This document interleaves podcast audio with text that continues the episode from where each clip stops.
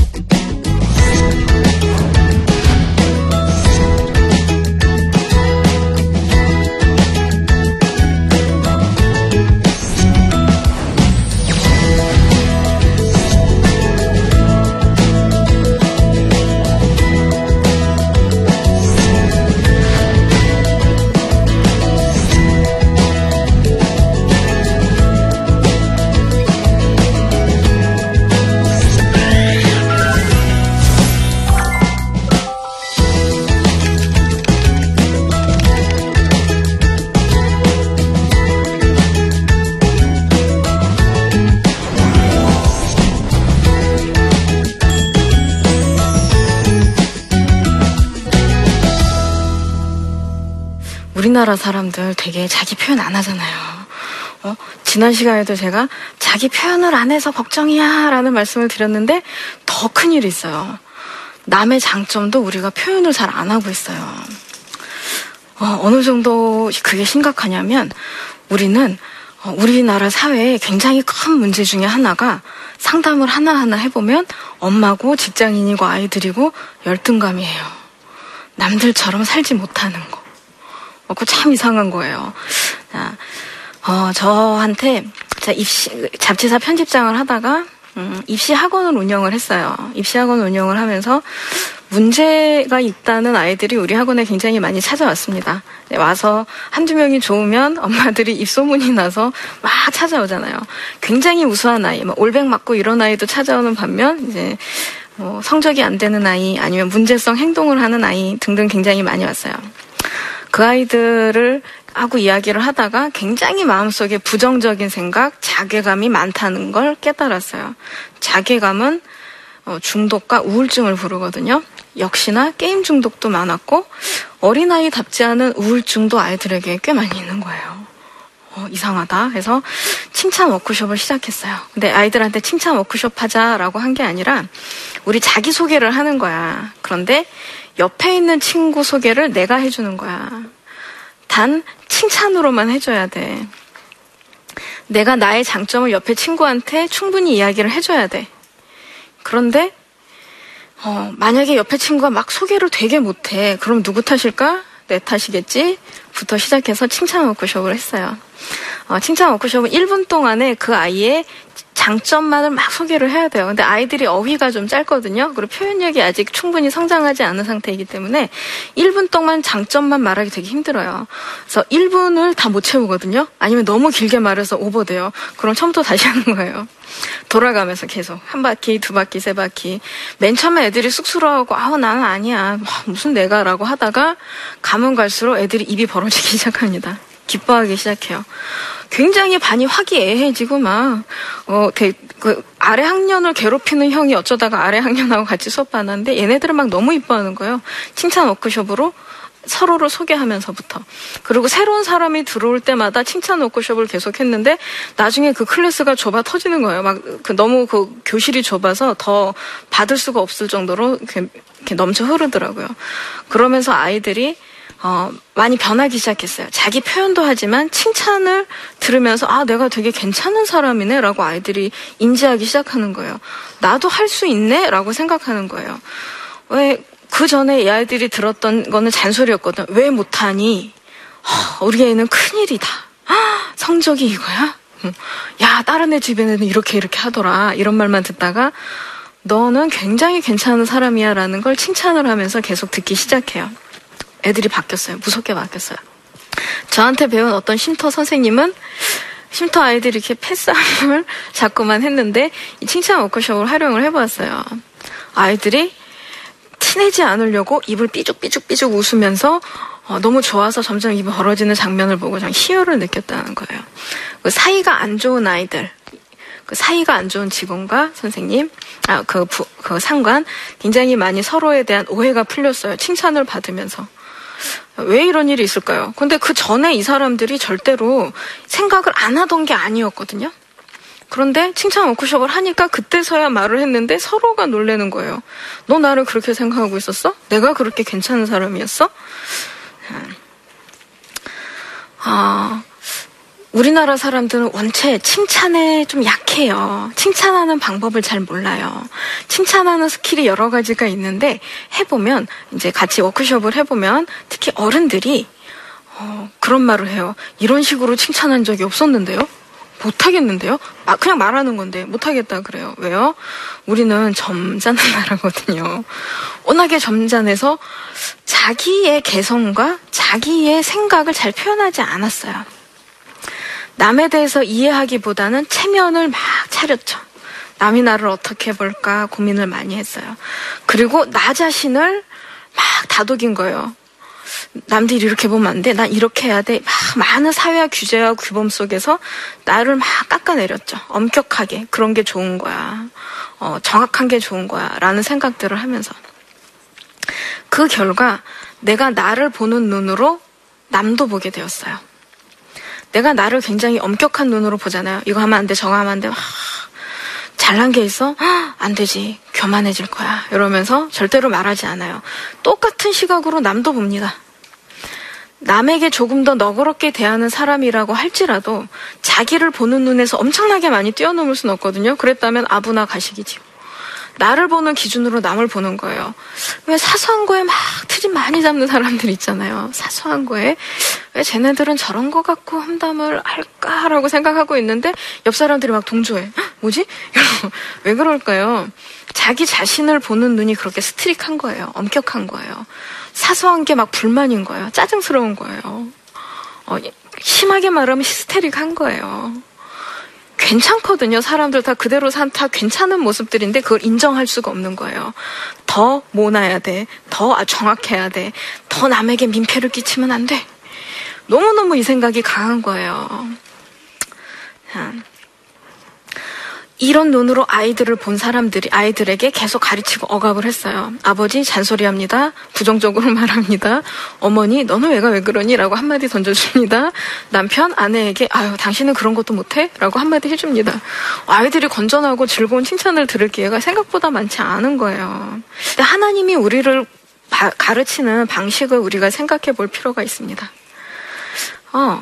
우리는 사람들한테 잘해라 잘해라 하면 안 돼 안 돼 안 돼 주로 말을 하잖아요. 이렇게 완벽하게. 근데 하나님은 너 참 잘하는구나 라고 말씀하세요. 사탄과 하나님의 격려를 그 메시지를 그 분리하는 구별하는 방법 중에 하나는 하나님은 책망을 해도 그 사람의 확 마음이 일어나요. 격려를 받아요. 용기를 얻고 그래 내가 잘못했으니까 앞으로 더 잘해야지. 사탄은 뭘 해도 사람을 마음을 무너뜨려요. 그런데 우리가 다른 사람을 칭찬하지 않고 격려하지 않음으로써 사단의 말을 대언하고 있는 것일지도 몰라요. 더 잘해라는 말이 사실은 화살을 쏘고 있는 걸 수도 있어요. 자, 그러면 이제 이쯤에서 어른들이 궁금해 하십니다. 어떻게 칭찬하면 좋을까요? 칭찬을 안 해봤어요. 그래서 굉장히 피상적으로 칭찬을 해요. 예를 들어 아이가 뭘 하면 오 잘했구나. 우리 애가 최고구나. 요거 잘못하면 아이가 열등감이 생기거나 아니면 더 나쁜 경우 어려운 일에 도전하지 않으려고 해요. 자, 결과를 갖고 칭찬을 했다. 아이가 좋은 결과를 계속 내기 위해서 어려운 일에 도전하지 않습니다.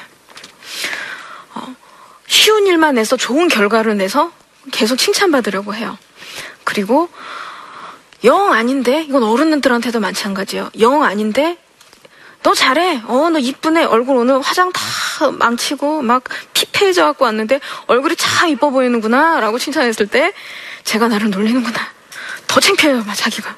그리고 글씨를 되게 못 써요. 저도 글씨가 되게 악필인데 글씨를 막 써놓고 남들이 보는 데서 공책을 딱 펼쳤을 때 어유 글씨 잘 쓰네 이러면 저를 놀리는 것일까요? 칭찬하는 것일까요? 놀리는 것이죠. 맞아요. 네, 맞습니다. 그런데 우리가 아이들도 다 귀가 있고 생각이 있거든요. 무조건 잘한다고 해서는 안 되는 거예요. 그럼 어떻게 해야 될까요? 제일 중요한 것은 결과가 아니라 과정을 두고 칭찬해야 됩니다. 너가 이렇게 열심히 했구나. 굉장히 열심히 했구나. 어? 남들은 요거 요거만 생각했는데 너는 이것도 생각했네. 이렇게 정확하게 딱 짚어주면서 그 요소를 굉장히 잘했다고 말해주고, 또 한 가지 너가 노력한 과정을 칭찬해줘야 돼요. 특히 남자애들은 칭찬에 굉장히 약해요. 엄마의 칭찬이 막 갈급한데 엄마는 아들만 보면 막 잔소리하고 싶잖아요. 칭찬을 많이 해줘야 돼요. 우리 학원에 옛날에 초등학교 일 학년짜리 남자애가 왔어요. 엄마가 교포인 거예요. 그래서 의사 전달이 뚜렷하게 되지는 않았어요. 아이가 되게 똑똑하고 막 얼굴도 되게 잘생겼거든요. 학원 선생님들이나 특강 강사도 오셔서 보시고 어 얘는 왜 이렇게 이쁘게 생겼어요? 이러고 얘가 키도 크고 어, 되게 잘해요. 다 잘하는데 한 가지 그림만 그리면 갑자기 손바닥과 온몸에 전, 온몸을 다 해서 그림을 막 덮어요. 도화지를 막 덮어요. 그림 일기를 한번 해봐라. 힘들면 해보면 손바닥으로 필통으로 다른 책으로 열심히 막 그림을 가리고 글씨만 보여주려고 해요. 얘가 왜 그런가? 그래서 엄마랑 상담을 했더니 엄마가 너무 못 그리기를 보면서 하하하 웃었대요. 엄마가. 아이는 상처를 받았습니다. 놀림을 받고 자존심에 스크래치가 일어났어요. 그래서 어떻게 했는가? 처음에는 너 진짜 잘했네 그림을. 오늘은 이렇게 디테일하게 잘 그렸어? 와 정말 성의 있게 그렸구나 부터 시작을 했어요. 애가 조금 조금 보여주기 시작해요. 와 구름을 그렸네. 선생님은 여기 구름이 그 들어가는 그림은 정말 처음 봐. 여기서 중요한 포인트는 나를 비하하면서 남을 칭찬해주는 게 아니라 나는 못했는데가 아니라 너가 있는 그대로. 어, 아니면 정 비하하고 싶으면 이런 건 처음 보네. 네가 최초네. 이렇게 얘기해주는 게 좋아요. 처음 봐 이야기를 하면서 애가 점점점 그, 그 그림 그리는 그림으로 논술하는 시간이 있거든요. 오감을 통해서 아이들이 표현을 해야 되기 때문에 그러니까 표현법의 일환으로 그림 수업이 들어갔었어요. 근데 너무 잘하는구나 하다가 얘가 나중에 그 사람 옷을 색칠할 때 색동을 그리는 거예요. 색동 표현을 그리는 거예요. 그래서 내가 들고 그 아이가 그린 그림을 들고 애들한테 박수치기 했어요. 어 박수. 철수가 이렇게 색동을 사람 몸에서 표현을 했어. 너무 잘했지. 그 다음부터 걔가 절대로 그림을 가리지 않는 거예요. 그리고 나중에 엄마가 그러더라고요. 원래 되게 못했는데 요즘 뭐 해도 숙제도 그림 숙제나 만들고 다 고찰하대요? 그런 거예요. 그냥 칭찬만 해줬는데 애가 되게 잘하게 된 거예요. 물론 연령대가 높아도 이런 뭐 칭찬해줘서 애가 잘하는 그거는 뭐 수도 셀 수가 없어요. 아, 근데 과정을 통, 과정으로 칭찬하는 것, 그 아이의 언어로 칭찬하는 것, 걔가 잘 쓰는 언어, 원하는 언어가 있거든요. 언어, 그 단어, 그 방식, 그 포인트, 그걸로, 그걸로 칭찬해줘야 돼요. 간절히 내가 원하는 것, 그걸로 칭찬을 해줘야 되고, 어, 그런데 또 문제가 하나 있죠. 이렇게 많이 칭찬을 해주면 애가 안 할까봐. 엄마들이 가끔 물어보시는 거예요. 우리 애는 딱 한 번만 칭찬받으면 다시는 안 해요. 어. 왜 안 할까요, 애가? 칭찬받는 행동만 계속 집착을 하다 보니 자기 자신을 표현할 수 있는 그 무엇도 하지 않는 경우가 꽤 겹치거든요. 한 번 칭찬을 해줬더니 그 일을 다시는 안 해. 그 아이의 작업은 자기 자신을 표현하는 것에 점점 더 집중되게 해야 돼요. 우리가 아이들을 눈치 보게 했거든요. 자꾸 비난해서 이래라 저래라 해갖고 눈치 보게 했거든요. 어, 있는 그대로 받아들여주는 거예요. 그 아이의 개성을 칭찬해주고 그 아이의 하는 방식을 칭찬해주고 이해가 안 될 수도 있어요. 엄마랑 아이랑 아빠랑 아이랑 막 싸울 때 보면 특별히 누구 하나가 잘못해서가 아니라 그냥 개성이 완전히 정반대라서 그렇게 투닥거릴 때가 좀 있거든요. 그래서 엄마들도 막 되게 많은 고민을 하세요. 내가 옛날에 죄가 많아서 저런 애를 낳았나 막 이런 고민도 하시면서 아니에요. 죄가 많아서가 아니에요. 아이는 축복이잖아요. 근데 왜 그렇게 다른가? 그 다름 속에서 사랑하라고. 그 다름을 보고 여태까지 자기가 수용하지 못했던 다른 것도 칭찬하고 받아들이라고. 그런 아이가 주셨냐 보죠. 축복입니다. 그런데 그 아이의 결과물, 자기가 마음에 드는 것만 칭찬을 하다 보면 아이를 재단하게 돼요. 행동을, 생각을. 그러니까 칭찬하기 전에 마음가짐을 새롭게 하세요. 내가 아이를 있는 그대로 받아들이겠다. 수용성이 넓은 사람이 돼야겠다. 근데 우리나라에서는 수용성이 넓으면 손해본다는 느낌이 좀 있거든요. 그리고 행동을 아주 간결하게 잘해야 쿨해 보인다는 착각들이 좀 있거든요. 아이한테는 그러지 마세요. 이 아이의 개성, 특징, 오늘 말하는 거, 틀린 답, 막 많이 화나게 하는 행동들 내가 받아들이겠다라고 결단을 하세요. 그 다음에 아이들의 행동을 객관적으로 칭찬해 주시는 겁니다. 우리가 왜 그렇게 해야 될까요? 가장 좋은 교육자가 하나님이죠. 어, 근데 우리가 알기는 다 알아요. 칭찬하면 사람이 되게 좋아지던데요?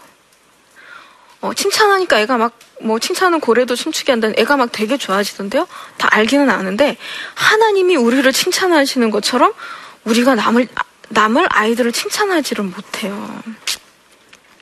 왜 그럴까요? 그것은 내가 나를 칭찬하지 못하기 때문이에요. 어. 더 잘해야 되니까 아이한테도 막 억압을 한, 더 잘해, 더 잘해. 뭐 제일 큰 문제가 있어요. 아이가 만약에 요만큼 잘했어요. 그럼 엄마는 그때 칭찬을 해줘야 되는데 더 잘하지 그랬니? 라고 물어요. 계속 그 과정이 반복되면 아이가 더 자, 아예 그 정신을 놔버려요. 더 아예 안 하려고 그래요. 하나님이 우리를 어떻게 칭찬하세요? 하나님, 저는 A부터 Z까지 다 하려고 했는데, G까지 다 하려고 그랬는데, 오늘 C까지만 했네요. 하나님 뭐라 그러세요? 왜 그랬니가 아니라, 어유, 그래, 잘했다. 내가 너를 치유한다. 최선의 노력을 다했구나. 라고 하시는 분이 하나님이죠. 하나님이 냉면을 드리고 싶었어요. 싶어요. 근데 우리가 뜨뜻한 칼국수를 갖다 드려요. 그럴 때 하나님이 왜 넌 나의 마음을 모르니 하지 않으시고 뭐라고 하세요? 이렇게 시원한 것을, 아니면 이렇게 따뜻한 칼국수를 너가 나를 위해서 가져다 줘서 너무 고맙구나 라고 말씀하시죠. 넌 얼마나 노력을 많이 했니? 바지락까지 넣네? 잘했구나. 너는 나를 정말 사랑하는구나. 막 칭찬을 해주실 거 아니에요. 우리가 아이들한테 요만큼 잘하면 더 잘하는, 잘하길 바라는 마음에 요거, 요거, 요거 문제야. 더 잘해. 라고 말하지 않기를 바래요. 어, 그건 아이들한테 굉장히 치명타예요. 의외로. 더 잘하게 하는 게 아니라 포기하게 하거나 열등감을 갖게 하는 방법이에요. 그래서 한 가지 성과를 냈을 때 그 포인트를 반드시 칭찬해 줄 것. 중요해요. 요건 왜 못했지? 가 아니에요. 어, 그러면 다음 계획을 설립하는 것은 좋아요. 다음 계획을 세우는 건 좋은데, 야, 이건 아니잖아. 지적해서 이건 다음에 더 잘해봐가 아니라는 것입니다. 아, 그리고 엄마들이 또 그게 있어요. 아, 엄마들 뿐만 아니죠. 그 많은 부모님들이나 선생님들이 그런 게 있어요. 자기가 원하는 답은 동그라미였는데 아이가 네모를 그렸어요. 그럴 때는, 어, 너는 네모를 그렸구나. 라고 칭찬해주기가 참 힘들어요. 왜냐면 우리 머릿속에는 정답이라는 게 있거든요. 자, 내 머릿속에 있는 정답이 언제나 정답이 아닐 수 있다는 걸 생각해야 됩니다.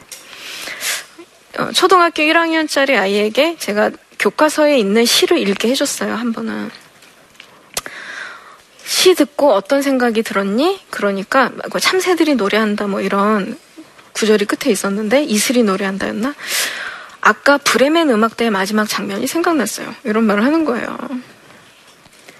왜 그랬을까요? 그 아이가 그러면 교, 문제집이나 교과서에 있는 답은 완전히 다른 얘기였거든요. 어.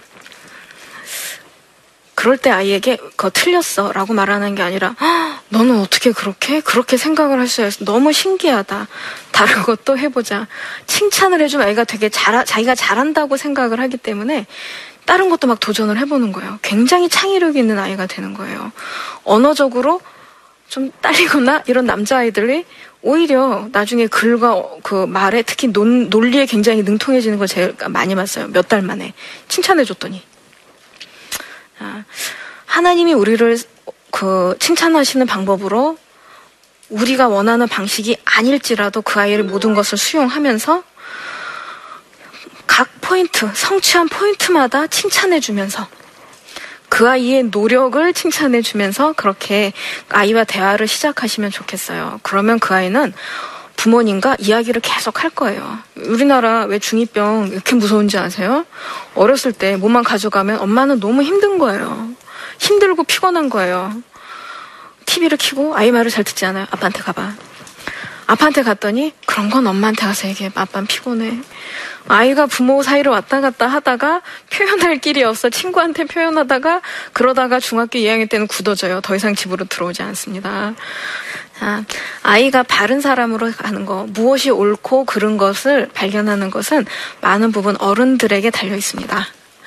어른들에게 칭찬받으면 아이는 그것이 진짜 옳다고 생각해요. 그래서 그 길을 열심히 달려가려고 노력하는 정말 순수한 어린 양들입니다.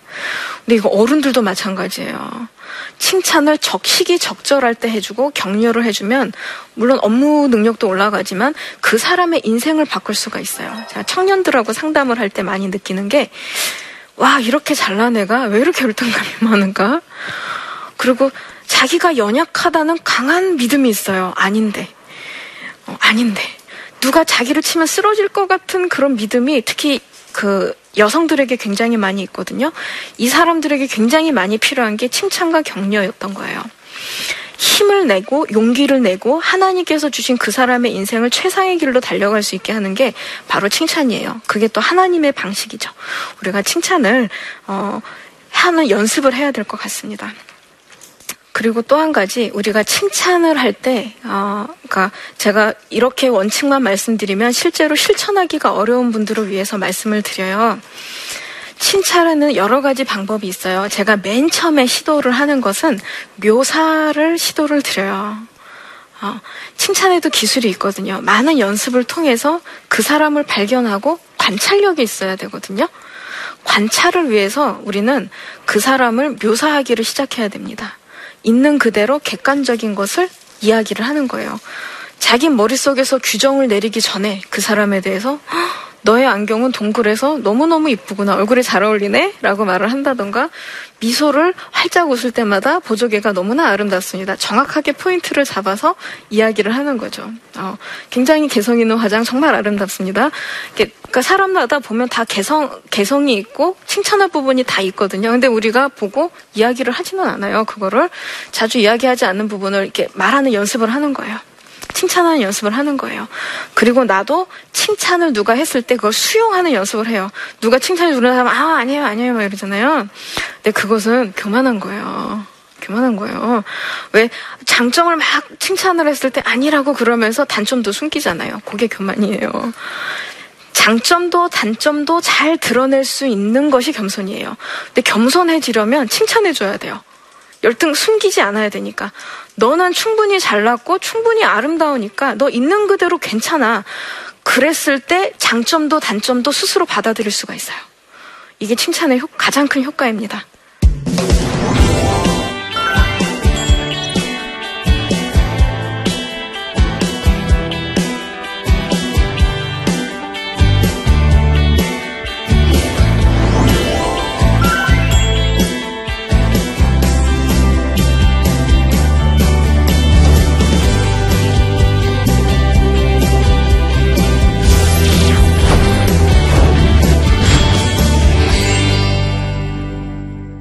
오늘 오신 분들이 사전에 질문해 주신 것을 같이 한번 이야기해 보도록 하겠습니다.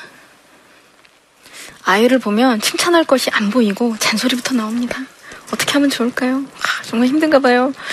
네, 아이의 많은 행동들이 있습니다. 근데 어떤 건 칭찬을 한마디 해줘서 아이가 갑자기 좋아지면 정말 행복하겠죠. 그러면 뭐 예수님이 우리를 위해서 뭐 돌아가실 필요가 없어요. 한 번 잘해 칭찬해줬다고 사람이 막 바뀌면 그렇지 않아요. 어른에게 필요한 것은 인내심과 꾸준함이에요. 하나님이 성실하신 것처럼, 매일매일 아침 새롭게 성실하신 것처럼 우리도 아이에 대해서 성실합니다. 근데 잔소리가 폭발적으로 나온다. 그렇다면 어, 하나는 내 마음을 청소를 해야 되고 또 한 가지는 내가 혹시 아이를 존중하지 않는 건 아닌가를 생각해 보아야 돼요. 강조하고 싶은 말은 물론 반복을 해요. 하지만 잔소리는 아이가 그 행동을 할 때마다 계속 쫓아다니면서 꾸준히 반복되는 잡음이에요. 왜 잔소리를 할까요? 아이가 내 맘대로 되지 않기 때문에. 아이를 내 맘대로 바꿔야 된다는 생각 때문에. 아니에요. 아이의 개성을 인정해주고, 아이가 잘하는 방향을 인정해주고, 그리고 무엇보다 기다려주는 거예요. 어... 아이를 칭찬을 해줘야겠다가 우리는 알고 있어요. 그런데 말이 잘 안 나오죠. 그때 노력이 필요해요. 정 안 되면 어머니께서 아이 그 수첩에나 수첩이나 그 프린트물을 하나 만드셔서 붙여요. 칭찬하자. 아니면 우리 애가 어떤 걸 잘하고 있나 칭찬거리를 몇 개 적어서 막 벽에다 붙여놓으세요. 애도 볼 수 있게. 넌 이걸 잘하네, 저걸 잘하네. 그리고 또 한 가지, 어머니도 인풋이 있어야 되잖아요. 당연하잖아요. 어머니도 칭찬받으세요. 정 안 되면 아이들한테 엄마 칭찬 좀 해봐. 어, 얘기하세요. 괜찮아요. 생각보다 아이들은 부모님에 대해서 깊은 사랑을 갖고 있어요. 들으면 눈물 나요. 근데 우리가 평소에 잔소리하고 투닥거리느라고 잘 이게 드러나지 않을 뿐이에요. 엄마는 어떤 게 좋은 것 같아? 일 분 동안 이야기해봐. 어, 일 분이 안 됐네? 다시 해봐. 이야기해보는 거예요. 계속 아이들에게 그 칭찬을 어머니가 들으세요. 그래, 어떻게 하면 엄마가 그 칭찬을 계속 듣거나 다른 칭찬도 들을 수 있을까? 물어보죠. 근데 스트레스가 많은 엄마는 사랑하는 아이를 보면 역시 잔소리할 게 많이 나와요. 그건 어쩔 수 없어요. 행복한 엄마가 행복한 아이를 기를 수가 있어요. 어머님이 행복해지길 간절히 바라고, 그리고 어머니들을 억압시키는 것, 죄책감을 느끼게 하는 것들에 대해서 그 해방되시길 바래요. 억압과 죄의식이 아이에게 도움되지 않습니다. 행복이 도움이 돼요. 물건 살 때만 행복해하는 거 말고 삶에서 기쁨으로 또 우리가 관계 속에서 느끼는 행복을 스스로 느끼시고 그 행복을 아이한테 전염시키시길 바랍니다. 다음, 평소에 칭찬을 많이 하던 엄마가 계셨는데 아이가 뭔가를 잘못했나 봐요. 효과적으로 아이를 훈육하는 방법은 무엇일까요? 어, 굉장히 중요해요. 무조건 칭찬만 해야 할까요? 어, 큰일 나요. 큰일 나요. 아이들은 경계선을 정해주면 오히려 안정감을 느껴요. 된다, 안 된다. 원칙은 정해져 있어야 돼요. 단지 우리가 그 원칙이 너무 디테일하고 막 이렇게 세밀해서 문제지, 원칙은 필요해요. 옳고 그른 거. 아주 큰 바운드리에서. 예를 들어서 유대인 하브르타 수업 시간에는 몸 동작이 굉장히 격해요. 원칙은 그 토론을 올바르게 잘 끌어가면 된다지, 뭐 딴청하면 안 된다 이런 게 아니라 뭐 몸짓, 발짓 뭐 이런 거 하면 안 된다라는 규정이 없거든요. 근데 우리는 어때요? 집중하면 정숙, 몸 딱 바로 잡아서 바른 자세로, 차렷 자세로. 애들이 군인인가요? 그러니까 쓸데없는 규칙을 버리되 큰 원칙은 있어야 돼요. 그 원칙 안에서는 자유로운 거예요. 오늘 이렇게 많은 생각을, 많은 생각과 이야기들을 나누었는데, 음, 제가 마지막으로 드리고 싶은 말씀은, 어, 생각보다 우리는 더 괜찮은 사람이다. 그리고 생각보다 우리가 만나는 아이들, 청년들, 그 주변에 있는 모든 사람들, 생각보다 굉장히 괜찮은 사람들이에요. 그거를 자기가 모르고 있을 뿐이에요. 알려줘야겠죠? 나도 알아야겠죠? 행복은 전염이 됩니다. 행복한 사람 말에서는 남도 행복해지는 말이 나가요. 남을 자꾸만 규제하면 그 사람에 비해서도 결국 규제하는 말이 나가요. 행복을, 행복은 물론 무조건적인 자유방임은 아니에요. 규제는 있지만, 원칙은 있지만 그것이 억압은 아니라는 거죠. 자, 칭찬, 표현, 그리고 긍정, 수용. 아이들한테 굉장히 중요하고 어른 자신에게도 중요해요. 요 네 가지 꼭 기억하시고 칭찬하시는 연습을 시작하셔서 행복한 어, 대화를 이루시기를 바랍니다. 감사합니다.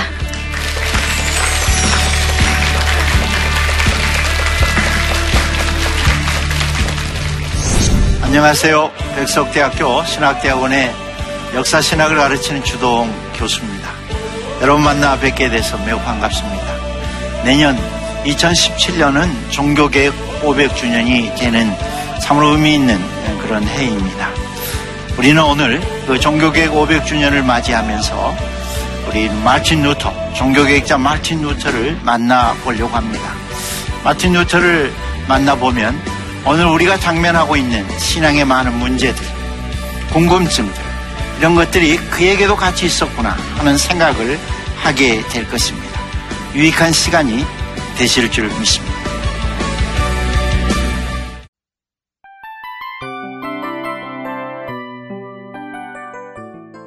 이 프로그램은 청취자 여러분의 소중한 후원으로 제작됩니다.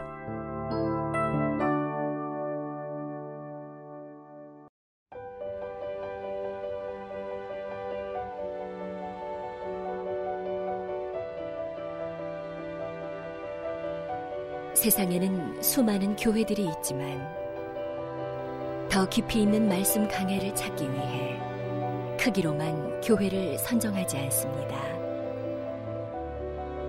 보다 좋은 영적 콘텐츠를 더 많이 나누기 위해 방송비를 받지 않습니다. 일 년 삼백육십오 일 복음만 전하고 싶어서 우리는 광고를 하지 않습니다. 온누리의 복음을 땅끝까지 씨지엔 티비와 함께 땅끝 선교사가 되어주세요.